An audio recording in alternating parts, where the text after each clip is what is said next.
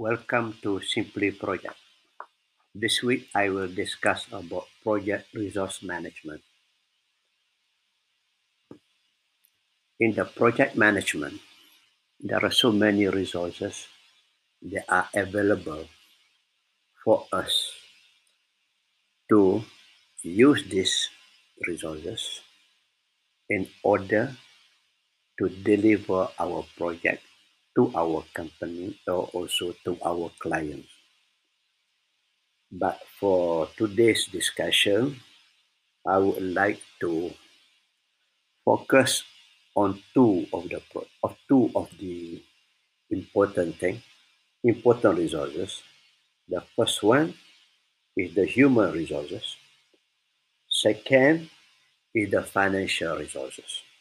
The others are what I call it the physical resources within the company or what are available in the market. From my experience, if we were to do all the resources or the resource plan as suggested by PMI, we can do the project because we do not have most companies do not have all the necessary resources in order to undertake any project. Some of the resources have to be acquired from the third party or some of the work has got a package of the work has to be subcontracted to others. From my experience human resources is the most important. When a company gets a project, they already have their own staff. But sadly, the project manager do not do enough planning to, to identify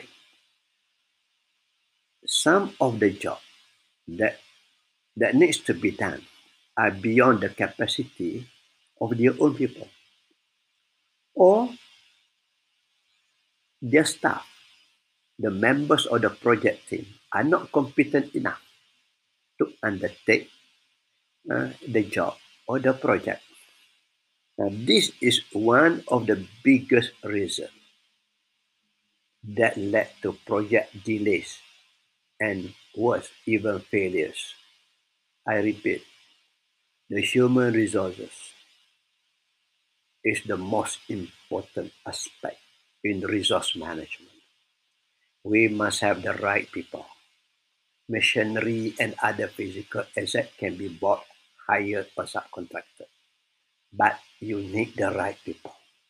If we don't have the right people, we cannot do the right job. And if we cannot do the right job, we cannot do the job as it should be done.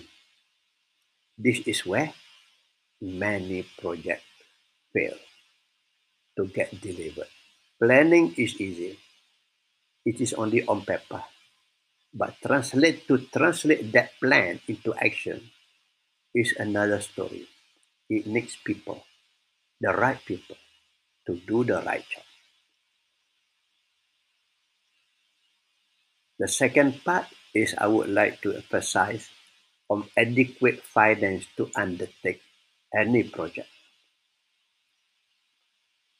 It may be your own business project or it may be uh, project business where you have to do project for others. Every activity in the project costs money. You need money in order to finance the delivery of the project. And this is very particular to the construction industry where the work is being paid progressively. When things got delayed or the client delayed in making payment, then you have problem with your vendors.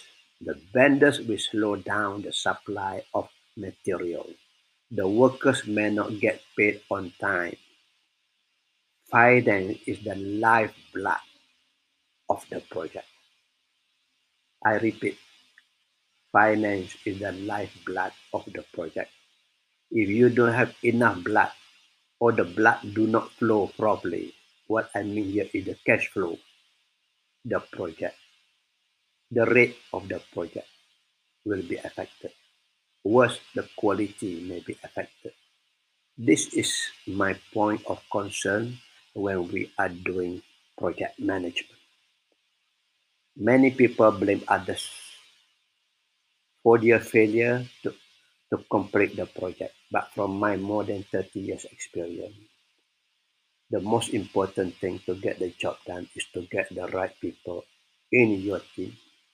The project manager himself must be a competent project manager and he must be supported with a great team, his company, and the delivery system within his organization. So, resources, it is something that you cannot do without. So, make sure you get the best available resources or the money can buy in order to deliver your project. If you don't have any the enough resources or competent resources, you are bound to have problem in delivering your project. Thank you. See you next week.